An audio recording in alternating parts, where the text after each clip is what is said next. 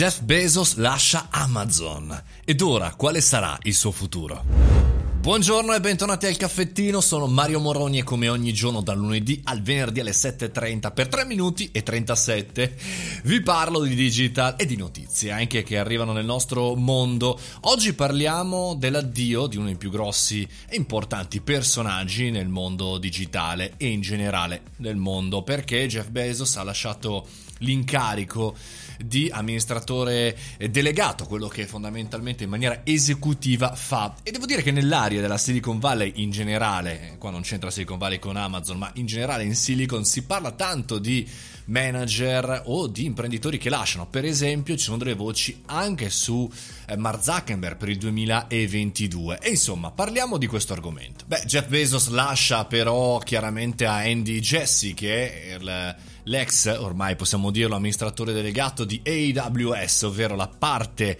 economica più importante di Amazon, ovvero il motore, eh, la parte web, la parte diciamo così di rete, la parte di infrastruttura, meglio dire. Insomma, lascia chiaramente a un leader eccezionale, forte, che è in azienda da, dall'inizio. Però perché?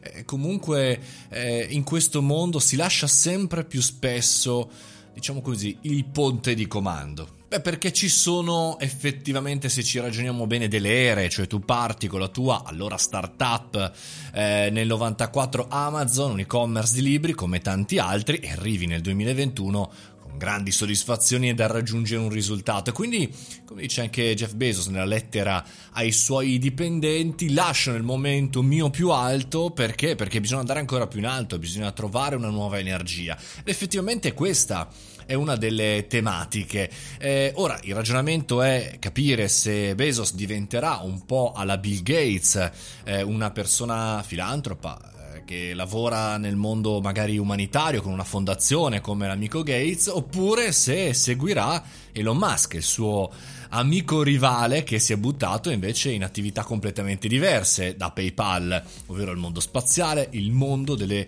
neuroscienze, delle neurotecnologie. Insomma, è un bel punto di domanda, però in tanti, in tanti ragazzi cambiano vita. A un certo punto c'è questo switch di cambiare, di uscire dalla marea di tutti i giorni, immagino, di responsabilità importantissime, di essere anche tanto sotto i riflettori senza poi concretamente poter fare tantissimo. Perché? Perché hai anche gli investitori, gli azionisti, c'è tutto un mix da tenere in ballo. E non c'è neanche la parte economica, perché so che ci state pensando, beh lui guadagna un sacco di soldi, sì, ma la scienza ci dice che lo switch tra 100.000 dollari eh, l'anno, cioè la classica cifra della felicità e un milione, 100 milioni, 10 milioni di miliardi non fa poi così tanta differenza. Quindi il buon Jeff è alla ricerca di un cambiamento di vita, un cambiamento di struttura e perché no, anche coscientemente un cambiamento della propria creatura che deve fare appunto i suoi passi nel futuro.